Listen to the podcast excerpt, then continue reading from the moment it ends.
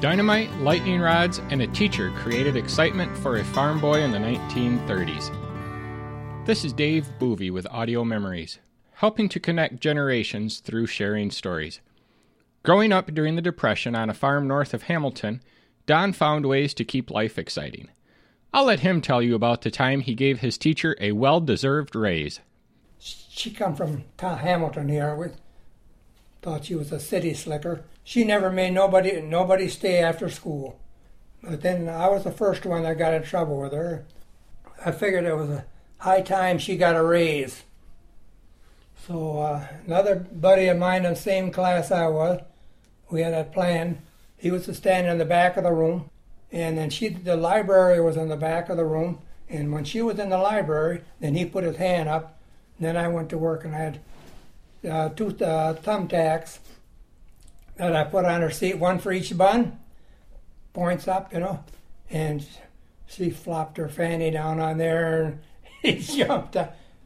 Of course, she said, now, whoever did it, she said, raise your hand. Nobody raised their hand. But she was looking right at me, and all the all the kids were too, you know. And then she said, Don, you did that, didn't you?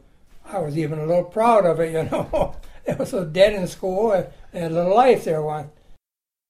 Thumbtacks helped make things more exciting at school, but Don and his brothers had bigger plans for at home.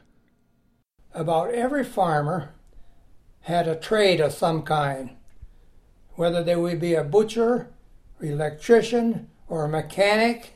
Like my dad, he was a, a dynamite man. He, uh, he dynamited out old foundations, old stones. Did he ever have trouble with the dynamite? You bet. With the dynamite, that was a, we call them the Dynamite Brothers. That was my brother Irv, he was the oldest, then, then me and my brother Lloyd. See, we had, we go, we'd go along with our dad, dynamite, and, uh, and we, we had to get way, stay way away when they blew it up. Well, then we knew where the dynamite was. What we did is uh, had got an old creamery can, just an ordinary creamery can, you know, with two handles on, and uh, set that back on the east side of the house. Then we put the dynamite in there, and then uh, put a lightning rod arrestor like they used to have on barns and lightning rod arrestor.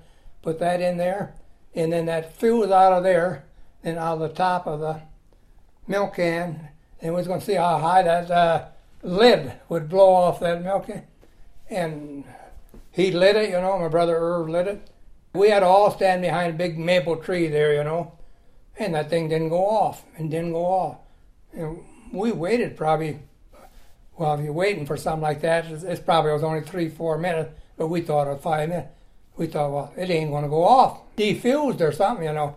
So my brother Irv walked out there, and just about the time he was uh, lift, lift that lid off in that creamery can, boom, she went, and uh, he was blood all over. He couldn't see nothing, and Mom come running out there, wondering what all the commotion was all about. Uh, she did that a lot because there was a lot of commotion. We were always trying something, but uh, anyway, then Irv, we had lead him in the house. He he, he couldn't uh, couldn't couldn't see at all first, and then pretty soon he sat on the chair there for a long time. Then Mom says to him, "Can you see any light or dark?" Yeah, the one eye. He says he could see a little bit of light. So uh, Mom says, "Just." she said, "We'll just wait a while yet. Maybe the uh, just with a concussion, that'll get over that. Maybe they'll come to." And he sat there probably another half an hour. Then he could see a little bit out of both eyes, but he was all cut up. But then never took him to the doctor. And he had that uh, pieces of that lightning rod arrestor that busted off. That's what went all in his.